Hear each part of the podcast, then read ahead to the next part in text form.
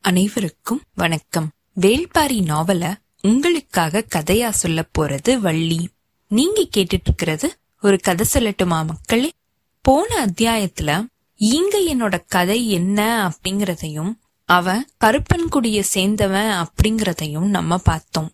இந்த கதைய கபிலரும் உதிரனும் எவ்வியூருக்கு திரும்பி வந்துகிட்டு இருக்கும் போது சொன்னதையும் அதனால ஈங்க என்ன பார்க்காம வந்துட்டோமே அப்படின்னு கபிலர் கவலைப்பட்டதையும் நம்ம பார்த்தோம்.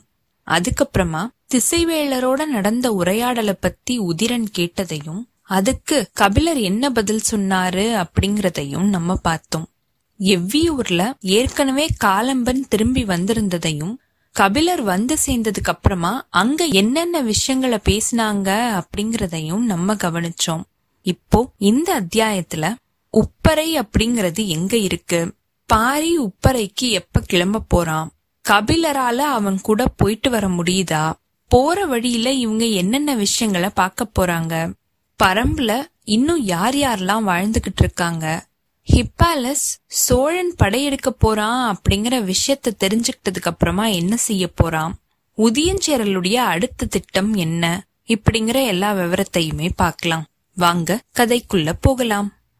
சு வெங்கடேசன் அவர்களுடைய வீரயுக நாயகன் வேள்பாரி அத்தியாயம் அறுபத்தி எட்டு அகதமலையோட முகடுகள்ல குதிரைகள் பாஞ்சு போயிட்டு இருந்திருக்கு பாரி காலம்பன் கபிலர் இந்த மூணு பேரையும் தொடர்ந்து ஒரு வீரன் இன்னொரு குதிரைய கையில பிடிச்ச மாதிரியே நடந்து போயிட்டு இருந்திருக்கான் அந்த குதிரையில உணவுப் பொருட்களுடைய சின்ன மூட்டைகள் இருந்திருக்கு.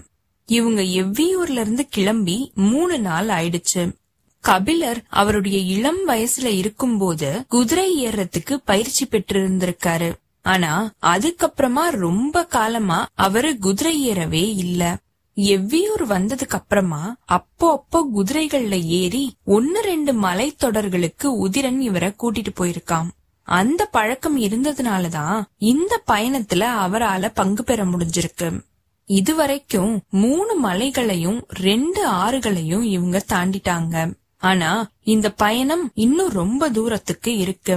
வடக்கும் தெற்குமா ஒரு நீண்டு இருக்கிற கோடு மாதிரி கிடக்கிறது தான் பச்சை மலைத்தொடர் இந்த கோடுல ஒரு சில இடங்கள்ல நாலு மடிப்புகளாவும் இன்னும் சில இடங்கள்ல ஏழு எட்டு மடிப்புகளாவும் இருக்குது. ஆனாலும் பெரிய மடிப்புகளா இருக்கிற மூணு மடிப்புகளை தான் காரமலை நடுமலை ஆதிமலை அப்படின்னு கூப்பிடுறாங்க. இந்த மலைத்தொடர்கள்ல இருக்கிற முகடுகளுமே தனித்தனியா துண்டிக்கப்பட்டு சின்ன சின்ன குன்றுகளும் நிறையவே இருக்குது. இதுங்களுக்கு நடுவுல வழிஞ்சு போய்கிட்டு இருக்கிற ஆறுகளை கணக்கு பார்க்கவே முடியாது. இருந்தாலும் பேர் ஆறுகள் எல்லாத்துக்குமே இவங்க பெயர் சூட்டியிருக்காங்க. இந்த நீண்ட மடிப்போட இருக்கிற மலைத்தொடரோட வடக்கு எல்லையிலிருந்து தெற்கு எல்லை வரைக்கும் இருக்கிறவங்க தான் பதினான்கு வேளிர் குடியினர். இந்த மலைத்தொடரோட சின்ன பகுதியில தான் பரம்பு நாடு இருக்குது. ஏறக்குறைய அதோட நடுவுல எவ்வியூரு இருக்குது. எவ்வியூர்ல இருந்து குதிரையில கிளம்புனா பரம்போட வடக்கு எல்லைய போய் சேர்றதுக்கு எட்டு நாட்கள் ஆகும். அஞ்சு நாள் பயண தூரத்துல இருக்கிற மலையோட பெயரு காளகமலை. அதோட அடிவாரத்துல இருக்கிறது தான் உப்பறை. அந்த உப்பரைய நோக்கித்தான் இவங்களுடைய பயணம் இருக்குது. இந்த பயணத்துல மூன்றாவது நாள் அன்னைக்கு அகதமலையில இவங்க பயணம் செஞ்சுகிட்டு இருக்காங்க. கபிலர் இதுவரைக்கும் பரம்போட காடுகளை நடந்து போய் தான் கடந்திருக்காரு. முதல் தடவையா அகல விரிஞ்சு கிடக்கிற பெரிய காடுகளை மலை சரிவோட ரெண்டு பக்கமும் பார்த்த மாதிரியே வேகமா போயிட்டு இருந்திருக்காரு. பரம்போட அரண் மாதிரி இருக்கிற அமைப்பு என்ன அப்படிங்கறத அவர் பாத்துக்கிட்டு இருக்கிற காட்சிகள் உணர்த்திக்கிட்டு இருந்திருக்கு. இயற்கையோட பெரிய விரிப்புல இருந்து பார்வைய விளக்க முடியாம ரொம்பவே கவனமா தன்னோட கடிவாளத்தை இழுத்து போக வேண்டியதா இருந்திருக்கு கபிலருக்கு. காடுகள் மேல எந்த ஒரு வியப்புமே காலம்பனுக்கு இல்ல. காடுகளோட ஆதி பிளவுகளுக்கு நடுவுல முளைச்சு வந்தவன் அவன். பாசி படர்ந்து குளுமை ஏறி இருக்கிற ஈர பாறையையும் வெக்கைய உமிழ்ந்து தள்ளுற கரும் பாறையையும் தன்னோட ரெண்டு தோள்களா வச்சிருக்கிறவன். அவனோட வியப்பு எல்லாமே முன்னாடி வேகமா போயிட்டு இருக்கிற பாரி எந்த மாதிரியான அடையாளங்களை பாதைகளா மாத்தி தாண்டி போயிட்டு இருக்கான் அப்படிங்கறதுதான். குதிரைகள் இலைப்பாடுறதுக்கு சிற்றோடை ஒண்ணுக்கு பக்கத்துல நின்றுக்கான் பாரி. ஓடையில தண்ணீர் ரொம்பவே கம்மியா ஓடிட்டு இருந்திருக்கு இந்த வருஷம் கோடையோட உக்கிரம் ரொம்பவே கடுமையா இருக்கும். இப்படின்னு சொன்ன மாதிரியே அந்த ஓடையில இருந்த தண்ணீரை அள்ளி குடிச்சிருக்காம் பாரி. அப்போதான் குதிரைய விட்டு இறங்கின கபிலர் தன்னோட இடுப்புல கைகளை வச்சு அவருடைய முதுக பின்பக்கமா வளைச்ச மாதிரியே கேட்டிருக்காரு. கோடையோட கடுமை அதிகமா இருக்கும் அப்படின்னா சொல்ற? ஆமா நம்ம உப்பரையில இருந்து திரும்பி வரும்போது இந்த ஓடை முழுசாவே வத்தி போயிருக்கும். எப்படி இவ்வளவு உறுதியா இத நீ சொல்ற? கோடை ஆரம்பிச்ச முதல் மாசத்திலேயே இங்க நீர் சுரப்பு குறைஞ்சு போயிடுச்சு. இந்த மாதத்துல தண்ணீர் இழுத்துக்கிட்டு ஓடணும். ஆனா இதோட போக்க பாருங்க. உள்ளுக்குள்ள நகர்ந்துகிட்டு இருக்கிற மீனோட வேகம் கூட இந்த தண்ணீருக்கு இல்ல. பாறையோட இடுக்குகள் இன்னும் பத்து நாளைக்குள்ள இந்த ஓடைய குடிச்சு முடிச்சிரும். இப்படின்னு பாரி சொல்லிட்டு இருந்திருக்கான். அவனோட ஒவ்வொரு சொல்லுமே ஒவ்வொரு கணிப்ப சொல்லிட்டு இருந்திருக்கு. சிற்றோடைகள் வத்தி முடிச்ச அதே வேகத்துல ஆறுகளும் காய ஆரம்பிச்சிரும். இப்படின்னு சொன்ன மாதிரியே அந்த ஓடைய தாண்டி திருப்பியும் குதிரையில ஏறி இருக்காம் பாரி. இந்த ஓடைதான் அகதமலையோட எல்லை. இத கடந்துட்டா அதுக்கப்புறம் ஆரம்பிக்கிறது வெப்பு மலை. கொஞ்சம் செங்குத்தா மேல ஏறணும். இப்படின்னு சொன்ன மாதிரியே கொஞ்ச தூரம் மேல ஏறின உடனே கைய நீட்டி காமிச்சிருக்காம் பாரி. அந்த பக்கம் இருக்கிற இறங்கு மலையில ரொம்ப தூரத்துல பாறை மேல வெள்ளை விழுது மாதிரி கொஞ்சம் தண்ணீர் செங்குத்தா இறங்கிக்கிட்டு இருக்கிறது தெரிஞ்சிருக்கு. அதோ தெரியுது இல்லையா? அந்த அருவியில பெரிய வெள்ளம் கொட்டும். ஆனா அத தொடர்ந்து ஓடுற ஆத்த கண்ணால பாக்க முடியாது. இந்த அடர்ந்த காட்டுல மரங்களுக்கு நடுவுல அது முழு முற்றா மறைஞ்சு போயிடும். அதனால இதுக்கு மறையாறு அப்படின்னு பெயர்.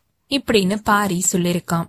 குதிரைய நிறுத்தி காலம்பனும் கபிலரும் அவன் காட்டின அந்த இடத்த பாத்திருக்காங்க பாரி சொல்லிருக்கான் இந்த காட்டுல தான் வேற எங்கேயுமே இல்லாத ஒரு உயிரினம் இருக்குது. நெடுங்காது முயல்களை தான் நீங்க பாத்திருப்பீங்க ஆனா இங்க மட்டும்தான் எலிகளோட காதுகளை மாதிரி குறுங்காது முயல்கள் இருக்குது. அதோட ரத்தத்துல தான் பரம்போட வீரர்கள் பிடிச்சு நின்னுகிட்டு இருக்கிற வில்லோட நான்கள் ஊற வைக்கப்படுது அப்படின்னு.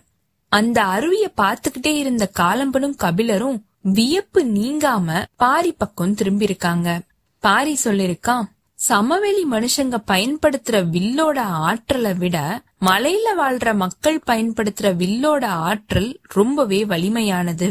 மலை மக்கள்ல மத்தவங்க பயன்படுத்துற வில்லுல இருக்கிற அம்பு எவ்வளவு தூரம் போய் சேருமோ அதை விட மூணு மடங்கு தூரத்துக்கு பரம்பு வீரன் பயன்படுத்துற அம்பு போய் சேரும். இதுக்கு முக்கியமான காரணத்துல ஒண்ணு அந்த வில்லுல பூட்டப்பட்டிருக்கிற நானோட இழிவு திறமை. நாங்க பயன்படுத்துற நரம்ப குறுங்காது முயலோட ரத்தத்துல ஊற வச்சிருவோம். இழுத்து தள்ளுற அந்த நானோட விசை அளவிட முடியாததா மாறுது. இப்படின்னு பாரி சொல்லிருக்கான்.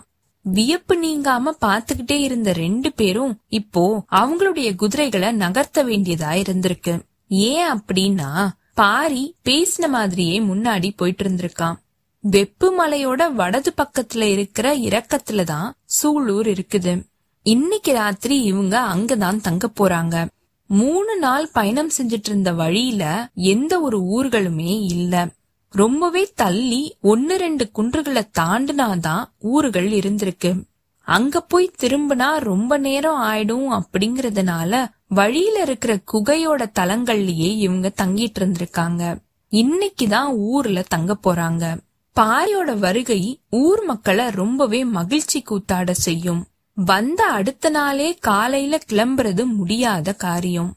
ஆனாலும் கிளம்பியே தீரணும் அப்படிங்கிற நிலைமையை எடுத்து சொல்லி புரிய வைக்கலாம். இப்படின்னு நினைச்சுக்கிட்டு தான் பாரி அந்த நோக்கத்தோட ஊரை நோக்கி போயிட்டு இருந்திருக்கான் குதிரைகள் ஏற்றத்துல ரொம்பவே மெதுவா தான் ஏறிட்டு இருந்திருக்கு காலம்பனோட குதிரைய ஒரு நாளைக்கு ரெண்டு தடவை மாத்திருக்காங்க.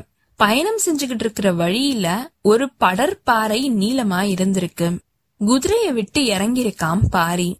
பக்கத்துல வந்ததும் மத்தவங்களும் இறங்கிருக்காங்க சமதள பாறையா தானே இது இருக்குது? இதுக்காக ஏன் குதிரைய விட்டு கீழே இறங்கினாம் பாரி? இப்படின்ற யோசனை மத்த ரெண்டு பேருக்குமே இருந்திருக்கு. இறங்கி நடந்த மாதிரியே பாரி சொல்லிருக்கான் சூலூர் தான் முடியனோட ஊரு. அங்கதான் அவனுடைய குடும்பம் இருக்குது அப்படின்னு. முடியன் அப்படிங்கறது பெயர் கிடையாது. தேக்கன மாதிரி இது ஒரு பட்டம். சமவெளியில வாழ்ந்துட்டு இருக்கிற அரசுகள்ல படை தளபதி அப்படிங்கிற பட்டம் இருக்கிற மாதிரி பரம்புல குடுக்கிற பட்டம் இது. ஆனா இந்த விஷயம் காலம்பனுக்கு தெரியுமா அப்படின்னு கபிலருக்கு யோசனைகள் ஓடிட்டு இருந்திருக்கு பாரி சொல்லிருக்கான் நம்ம தாண்டி வந்த ஓடை எழுவ நாற்றுல போய் சேருது. அந்த ஆறுக்கு நீர்பிடிப்பு ஓடைகள் ரொம்பவே கம்மிதான். அதனால அது வேகமா வத்தி போயிடும். பச்சை மலையோட உள்ளடுக்குகள் வழியாவே ரொம்ப தூரம் பயணம் செஞ்சு இந்த ஆறு குறும்பியூர் கணவாய் வழியா கீழ்த்திசைக்கு திரும்பி சமதளத்தை நோக்கி போய் பாயுது. கரடு முரடு இல்லாத பாதையா இதோட வழித்தடம் அமைஞ்சிருக்குது. குதிரைகள் பாறைய மிதித்து நடக்கிற அந்த சத்தமும் பாரி பேசுற சத்தமும் மட்டும்தான் கேட்டுட்டு இருந்திருக்கு. இவங்க ரெண்டு பேருமே ரொம்பவே அமைதியா பாரி பேசுறதையே கேட்டுட்டு இருந்திருக்காங்க. இயற்கையோட மிகப்பெரிய அரணால சூழப்பட்டு இருக்கிற பரம்ப எதிரிகள் தாக்குறதுக்கு உள்ள வரத்துக்கு ஒரே வாய்ப்பு எழுவனாறு மட்டும்தான் இப்படின்னு பாரி சொல்லிருக்கான் காலம்பனும் கபிலரும் அதிர்ந்து போயிருக்காங்க. கோடை காலத்துல இந்த ஆற்றோட வழித்தடத்தை பயண வழியா பயன்படுத்துறதுக்கு முடியும். அதுக்கு ஏத்த மாதிரியான தன்மையோட தான் இது அமைஞ்சிருக்குது. குறும்பியூர் கணவாயில இந்த ஆற்றோட வழித்தடத்தை பிடிச்சுக்கிட்டு உள்ளுக்குள்ள நுழையிறவன் எவ்வியூருக்கு பக்கத்துல இருக்கிற குன்று வரைக்கும் வந்து சேரலாம். ஆனா இதுல மூணு சிக்கல்கள் இருக்குது. ஒன்னு பரம்புக்குள்ள இப்படி ஒரு வழித்தடம் இருக்குது அப்படின்னு வெளியில இருக்கிற யாருக்குமே தெரியறதுக்கு வாய்ப்பில்ல. ரெண்டாவது குறும்பியூர் கணவாயிலிருந்து இந்த வெப்புமலைக்கு வந்து சேர்றதுக்குள்ள இதுல நிறைய ஆறுகளும் ஓடைகளும் இருக்குது. அதுங்களோட அகலமும் எழுவனாற்றோட அகலமும் ஒரே மாதிரி தான் இருக்கும். அதனால மூல ஆறு எது அப்படிங்கறத சீக்கிரத்துல தெரிஞ்சுக்கவே முடியாது. இணைஞ்சு போற ஆறுகளோட வழியாவே திரும்பினா இயற்கையோட பெரிய பொறிக்குள்ள போய் சிக்கிக்கிட்டு மீள முடியாம அழிஞ்சு போயிடுவாங்க. ரொம்பவே சரியான வழிய துல்லியமா கண்டுபிடிச்சு பல நாட்கள் பயணம் செஞ்சு இந்த வெப்பமலைய அடையறாங்க அப்படின்னே வச்சுக்கிட்டாலும் அதுக்கப்புறமா இத தாண்டி ஒருத்தன் கூட எவ்வியூரை நோக்கி தென் திசையில போக முடியாது இப்படின்னு பாரி சொல்லிருக்கான் இவங்களுடைய குதிரைகள் படற்பாறைய நடந்தே கடந்திருக்கு. குதிரை மேல ஏறி நம்ம இந்த பயணத்தை தொடருவோம். நேரம் ஆயிக்கிட்டே இருக்குது இப்படின்னு சொல்லி குதிரை மேல ஏறி இருக்கான் பாரி. காரணம் தெரியாம குதிரை மேல ஏறுறதுக்கு மத்த ரெண்டு பேருக்குமே மனசில்ல.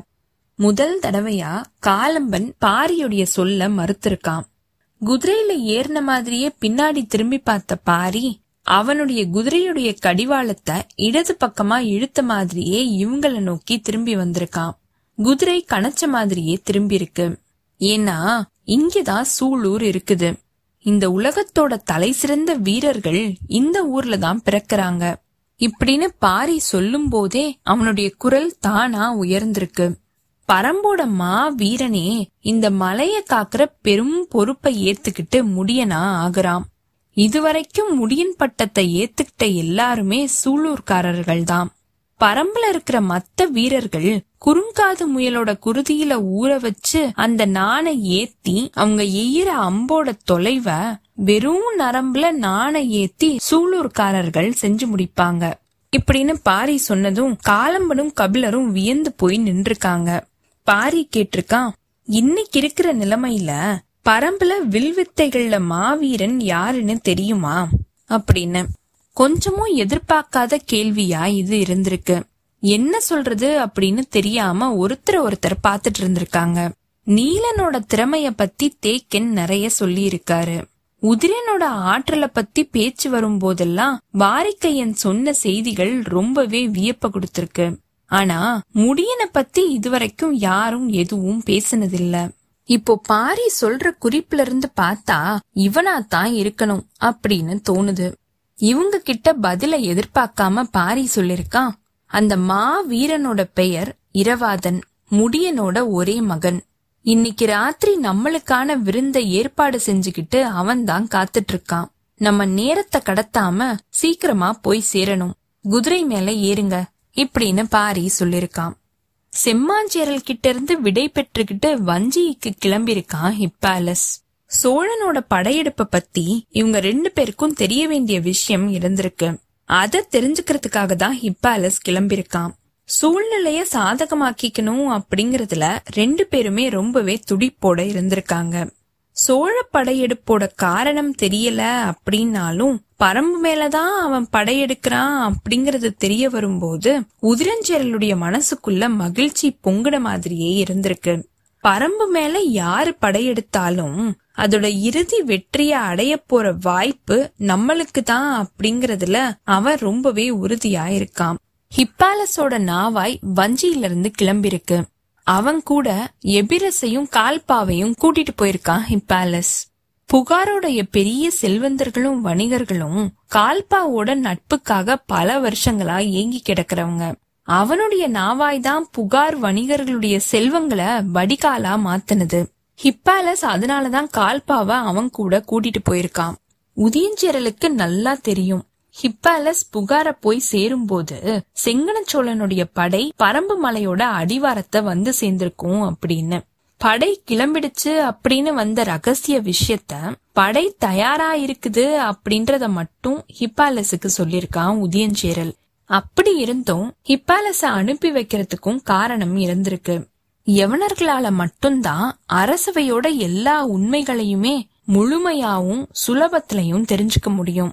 செங்கன சோழனோட படையெடுப்போட முழு நோக்கம் என்ன அப்படிங்கறத தெரிஞ்சுக்கிறதுக்கு திட்டம் போட்டிருக்கான் உதியஞ்சேரல். சூலூர்ல இருந்து அதிகாலையிலேயே கிளம்பிட்டாங்க இவங்க மூணு பேரும். அஞ்சாவது நாள் சாயங்காலத்துக்குள்ள உப்பறைய இவங்க போய் சேரணும். அதனால இன்னைக்கு அவங்க செய்ய போற பயணத்தோட அளவை இன்னும் கொஞ்சம் கூடுதலா செய்யணும் அப்படின்னு திட்டம் போட்டிருக்கான் பாரி. மத்தவங்களும் இந்த விஷயத்த தெரிஞ்சுக்கிட்டு கவனமாவும் வேகமாவும் செயல்பட்டிருக்காங்க. இன்னைக்கு நாள் முழுசுமே கபிலருக்கு இரவாதனுடைய ஞாபகமே இருந்திருக்கு. வில்லடியோட மாவீரன் அப்படின்னு பாரி அவனை பத்தி சொன்னதுல இருந்தே இவருடைய யோசனை அவனை சூழ ஆரம்பிச்சிருச்சு. நேத்திக்கு ராத்திரி அவனை பார்த்த அந்த நொடியிலிருந்து இவருடைய எண்ணங்கள் அவனை விட்டு விலகவே இல்ல. அந்த இளம் வீரனோட துடிப்பும் அவனுடைய பேரன்பும் கபிலரை கிறங்க வச்சிருக்கு. குதிரைகள் வேகமா போயிட்டு இருந்திருக்கு. மலையோட பக்கவாட்டு சரிவுல இருந்து இன்னொரு குன்றுக்கு திரும்புற அந்த இடத்துல குதிரைய இழுத்து நிறுத்திருக்கான் பாரி. மத்த ரெண்டு பேரும் அவன் சொல்ல போறத கேக்குறதுக்கு தயாராயிருக்காங்க. நம்ம இந்த இடத்துல வளையாம நேரா பயணம் செஞ்சு போனா வட திசையை நோக்கி போவோம். ஒவ்வொரு குன்றுகள்லயுமே ஒவ்வொரு ஊர் உண்டு. ஒவ்வொரு ஊரோட தன்மையும் ஒவ்வொரு வகையா இருக்கும் ஒரு நாளைக்கு அஞ்சுல இருந்து ஆறு ஊர்களை நம்மளால பார்க்க முடியும்.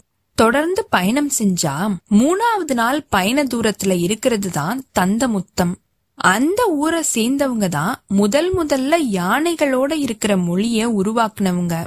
இன்னைக்கு வரைக்கும் யானைகளை பத்தி அவங்களுக்கு இருக்கிற அறிவுத்திறன் வேற யாருக்குமே கிடையாது.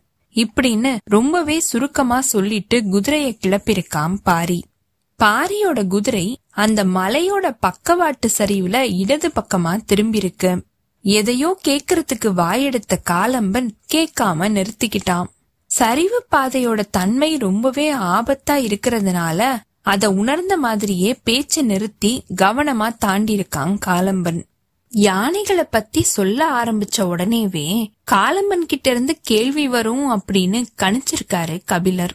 அப்படி வந்த கேள்வியை கேட்க ஆரம்பிச்சு நிறுத்தின காலம்பன் ஆபத்தான இடத்தை தாண்டின உடனே கேட்டிருக்கான். உன்னோட பயணத்தோட போக்கு எனக்கு இப்ப வரைக்கும் புரியல அப்படின்னு. என்ன கேக்குறா? இப்படின்னு கபிலர் முழிச்சிட்டு இருக்கும் போதே பாரியும் திகச்சு போயிருக்கான். காலம்பன் சொல்லிருக்கான் எந்த ஒரு அடையாளத்தை வச்சுக்கிட்டு உன்னுடைய குதிரை போயிட்டு இருக்குது எத பாதை அப்படின்னு கவனிச்சு நீ பயணம் செஞ்சுகிட்டு இருக்க? கிளம்புனதுல இருந்து நான் அதைத்தான் உத்து கவனிச்சுக்கிட்டு வரேன். நீ பயணம் செஞ்சு போயிட்டு இருக்கிற பாதை எனக்கு பிடிபடவே இல்ல. ஆனா எந்த இடத்துலயுமே தயங்கி நிக்காம நீ பயணம் செஞ்ச மாதிரியே இருக்கியே இப்படின்னு காலம்பன் கேட்டிருக்கான். பாரி சொல்லிருக்கான் மலையோட எல்லா பாதைகளையுமே விலங்குகள் தான் உருவாக்குது. நாங்க கடமான் உருவாக்குற பாதைய மட்டும்தான் பயன்படுத்துவோம். முகடுகள் வழியா ரொம்ப தூர பயணத்துக்கு இதுவே ஏத்தது. ஆனா அதுலயுமே சிக்கல்கள் உண்டு.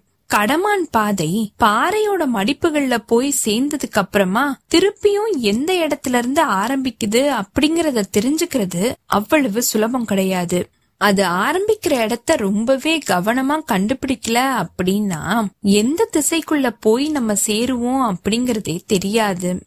அடர்ந்திருக்கிற காட்டுக்குள்ள போய் மாட்டிக்கிட்டு வெளியில வர முடியாம நிப்போம் இப்படின்னு பாரி சொல்லிருக்கான் நேத்து செஞ்ச பயணம் போது படற்பாறை வந்த உடனே பாரி குதிரைய விட்டு ஏன் இறங்குனா அப்படிங்கறது இப்போதான் இவங்களுக்கு புரிஞ்சிருக்கு. பாதை திருப்பி எங்க ஆரம்பிக்குது அப்படிங்கறத தெரிஞ்சுக்கிறதுக்காக தான் பாரி நேத்துக்கு இறங்கி இருக்கான் அப்படின்னு காலம்பன் நினைச்சிட்டு இருக்கும் போதே கபிலர் கேட்டிருக்காரு.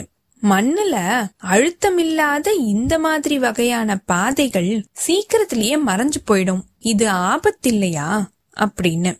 கடமான் பாதை எப்பயுமே அழியாது. அதோட காலடி தடத்தையும் புற்களை கடிக்கிற அந்த விதத்தையும் தெரிஞ்ச ஒருத்தனுக்கு அதோட வழித்தடத்தை கண்டுபிடிக்கிறது அவ்வளவு கடினம் கிடையாது. தன்னோட கொம்புகள் சிக்கிக்காம இருக்கிறதுக்கு முட்களையும் புதர்களையும் விட்டு கடமான்கள் விலகிதான் அதோட பாதைகளை உருவாக்கி வச்சிருக்கோம். ஒரு வகையில குதிரை பயணத்துக்கு இந்த வகை பாதை தான் ஏத்தது. இப்படின்னு சொன்ன பாரி குதிரையோட கடிவாளத்தை கொஞ்சம் கவனிச்ச மாதிரியே சொல்லிருக்கான் இதுல முக்கியமானது கடமான் பாதையில இருந்து விலகிட்டு திருப்பியும் அதே மாதிரி இன்னொரு பாதையில போய் சேர்றதுதான். இதுக்கு நடுவுல இருக்கிற அந்த தூரத்துல பாதை குறிப்புகளை நம்ம உருவாக்கி வச்சிருக்கோம். இப்படின்னு பாரி சொல்லிருக்கான் இவ்வளவு கஷ்டமா இருக்கிற அமைப்போட இருக்கிற பாதைய எப்படி எல்லாராலையும் சீக்கிரத்துல ஞாபகத்துல வச்சிருக்க முடியுது? இப்படின்னு கபிலர் கேட்டிருக்காரு. பரம்புல இருக்கிற எல்லா திசைகள்ல இருந்துமே இந்த மாதிரியான பாதைகள் எவ்வியூரை நோக்கி போயிட்டு இருக்குது. அந்த பாதைகள்ல தொடர்ந்து காவல் வீரர்கள் குதிரைகள்ல பயணம் செஞ்ச மாதிரியே தான் இருக்காங்க. அது மட்டும் இல்ல அந்த திசையில இருக்கிற ஊர் மக்களுக்குமே இந்த வகையான பாதைய பத்தின தெளிவான அறிவு இருக்கு. ஆனா எவ்வியூர்ல இருந்து போற எல்லா பாதைகளையுமே கண்டுபிடிச்சு எல்லா திசைகள்லயுமே எல்லை வரைக்கும் பயணம் செய்யக்கூடியவங்க ரொம்பவே கம்மிதான். வாரிக்கையன் தேக்கன் கூழையன் முடியன் இந்த மாதிரி ஏழு பேரால மட்டும்தான் அது முடியும் இப்படின்னு பாரி சொல்லிருக்கான். ஹிப்பாலஸ் கிளம்பி போன அன்னைக்கே குடநாட்டு வேந்தனுக்கு ஓலை அனுப்பியிருக்கான் உதியஞ்சேரல். ஓலைய பார்த்ததும் குடநாட்டு அமைச்சன் கோலூர் சாத்தனும் தளபதி எகல்மாடனும் வஞ்சியை நோக்கி கிளம்பிட்டாங்க. பாதைய அவங்க சரி பண்ணி வச்சிருந்ததுனால ரொம்பவே வேகமா வந்து சேர்ந்துட்டாங்க. இவங்க வந்த விஷயம் உதியஞ்சேரலுக்கு சொல்லப்பட்டிருக்கு. தன்னோட தளபதி துடும்பனோடையும் அமைச்சன் நாகரையனோடையும் உதியஞ்சேரல் அந்த அவைக்குள்ள நுழைஞ்சிருக்கான் உள்ளுக்குள்ள குடநாட்டு அமைச்சன் கோளூர் சாத்தனும் தளபதி எகல்மாடனும் காத்துட்டு இருந்திருக்காங்க வழக்கமான மரியாதைகள் எல்லாம் செஞ்சு முடிச்ச உடனே உதியஞ்சேரல் சொல்லிருக்கான் நம்ம முன்னாடி திட்டம் போட்டு வச்சிருந்த மாதிரியே ஆளுக்கு ஒரு முனையில இருந்து படைய நடத்திட்டு போக வேண்டாம். சூழ்நிலை நமக்கு ரொம்பவே சாதகமா மாறி இருக்கு பாண்டியனோட பெரும் படையும் சோழ நாட்டோட படையும் பரம்ப தாக்குறதுக்கு முயற்சி செய்யுது. இந்த தாக்குதல் ஆரம்பிக்கிற செய்திக்காக நம்ம காத்துக்கிட்டு இருப்போம். இவங்களோட தாக்குதலை எதிர்கொள்றது பாரிக்கு அவ்வளவு சுலபம் இல்ல அவனோட முழுமையான ஆற்றல் பரம்போட கிழக்கு வடகிழக்கு முனைகள்ல குவிய ஆரம்பிக்கும். அந்த நேரத்துல நம்மளுடைய ரெண்டு படைகளுமே ஒரே முனை வழியா பரம்புக்குள்ள நுழைவோம். நம்மளுடைய பெரிய தாக்குதலை எதிர்கொள்ற ஆற்றல் பாரிக்கிட்ட இருக்கிறதுக்கு வாய்ப்பில்ல. ஏன் அப்படின்னா அவனுடைய படை வலிமை முழுசுமே அந்த ரெண்டு எதிரிகளை நோக்கி ரொம்ப தூரத்துக்கு தள்ளிதான் சேகரிக்கப்பட்டிருக்கும். அதுக்கப்புறமா அவனால வீரர்களை திருப்பியும் நம்மள நோக்கி சீக்கிரத்துல நகர்த்திட்டு வர முடியாது. எந்த பச்சை மலைத்தொடர் இவனுக்கு இவ்வளவு நாள் அரணா இருந்துச்சோ? அதே மலைத்தொடர் தான் இவன் வேகமா வந்து சேர முடியாத ஒரு பெரிய தடையா இருக்க போகுது. கிழக்குலயும் வடகிழக்குலயும் இருக்கிற தொலைவோட ஒப்பிட்டு பார்த்துட்டு சரிபாதி தொலைவுக்கு நம்ம உள்ளுக்குள்ள போனாலே போதும். நடுமலையில நம்ம நிலை கொண்டு இருப்போம். அதுக்கப்புறமா காடு நமக்கான அரணா மாறிடும். இப்படின்னு உதியஞ்சேரல் சொல்லிருக்கான் தாக்குதலோட திட்டத்தை உதியஞ்சேரல் விளக்குன இந்த விதமே அங்க கேட்டுட்டு இருந்த எல்லாரையுமே உரைய வச்சிருக்கு. உதயஞ்சேரலுடைய மனசுக்குள்ள முழுமையான போர் ஆரம்பமாயிருந்திருக்கு உப்பரைய வந்து சேர்ந்து ரெண்டு நாட்கள் ஆயிருச்சு. இருந்தாலும் கபிலர் இன்னும் வியப்போட ஆழத்துக்குள்ள இருந்து மீண்டு வரவே இல்ல. அவரால சீக்கிரத்துல நம்ப முடியறதா இது இல்ல. உப்பரை அப்படிங்கறது பச்சை மலைத்தொடரோட கருவறை அப்படின்னே சொல்லலாம். இங்க பெரிய குளம் ஒண்ணு இருக்குது. எந்த காலத்திலயுமே நீர் வத்தாத குளம் இது. இந்த குளத்தோட தண்ணீர் உப்பு ஏறி இருக்கும். இந்த மண்ணுலயும் உப்புத்தன்மை ரொம்பவே அதிகமா இருக்கும். குளத்தை நோக்கி ரெண்டு பேரையுமே கூட்டிக்கிட்டு நடந்து போயிருக்காம் பாரி. வடகோடியிலிருந்து தென்கோடி வரைக்கும் நீண்டு கிடக்கிற இந்த பச்சை மலை தொடர் முழுசுமே இருக்கிற விலங்குகள் ஒவ்வொரு வருஷமும் தவறாம இந்த இடத்துக்கு வந்துருது. இந்த உப்பு தண்ணீரை குடிக்கிறது மட்டும் இல்லாம இந்த மண்ணையுமே அதுங்க திங்கிது. ஏன் அப்படிங்கறதுக்கான சரியான காரணம் இன்னைக்கு வரைக்கும் புரியல. விலங்குகளோட நோய்க்கான மருந்தா இந்த மண்ணு இருக்குதா? இல்ல அதுங்க ஈன்றெடுக்கிற காலத்துல இந்த மண்ணோட ஆற்றல் அதுங்களுக்கு தேவைப்படுதா அப்படிங்கறது எதுவுமே எங்களுக்கு தெரியல. ஆனா பச்சை மலை தொடர்ல இருக்கிற எல்லா விலங்குகளுமே இந்த குளத்துக்கு வராம இருக்காது. இந்த குளத்தை பத்தின அறிவு அதுங்களோட ரத்தத்துக்குள்ளேயே இருக்கும் போல. தலைமுறை தலைமுறையா அதுங்க இந்த இடத்துக்கு வந்து தண்ணீரை குடிச்சிட்டு இந்த மண்ணை தின்னுட்டு போகுதுங்க. இப்படின்னு பாரி சொல்லிருக்கான் ரத்தத்துக்குள்ள உறைஞ்சிருக்கிற ஞாபகத்திலிருந்து மேல எந்திரிச்சுக்கிட்டு இருந்திருக்கு பாரியுடைய சொல். அவன் தொடர்ந்து சொல்லிருக்கான் ஒரு வகையில விலங்குகளோட தாய் நிலம் இதுதான். இந்த இடத்துக்கு வந்துட்டு போறதுக்கான பாதை எல்லா விலங்குகளுக்குமே தெரிஞ்சிருக்குது. இந்த இடத்துல இருக்கிற ஊரோட பெயர் அரல். இந்த ஊர்க்காரர்கள் விலங்க வேட்டையாடக்கூடாது அப்படின்னு காலாகாலத்து பழக்கமா வச்சிருக்காங்க. பரம்புல உழவு செஞ்சு வாழ்ந்துட்டு இருக்கிறது இவங்க மட்டும்தான். இவங்க தான் ஆதி காலத்துல இருந்தே கண்டுபிடிச்சதா சொல்றாங்க. இப்படின்னு பாரி சொல்லிருக்கான். உழவுமே வேலீர் குளம் கண்டுபிடிச்சது தானா இப்படின்னு கபிலர் கேட்டிருக்காரு. இதுக்கான பதில நீங்க தான் சொல்லணும். ஆனா ஒரு விஷயம் எனக்கு தெரியும். விலங்குகளுடைய தாய் நிலமா இருக்கிற இந்த உப்பரை பரம்புக்குள்ள இருக்கிறதுனாலதான் பதினான்கு வேலீர் குலத்திலையுமே பரம்புடைய வேலீர்கள் முக்கியத்துவம் உடையவர்களா மாறி இருக்காங்க அதனாலதான் வேலீர் குலத்தோட செல்வங்கள் எல்லாமே பரம்புல கொண்டு வந்து பாதுகாக்கப்படுதா? இப்படின்னு கபிலர் கேட்க பரம்பு எல்லாத்தையுமே பாதுகாக்கும்.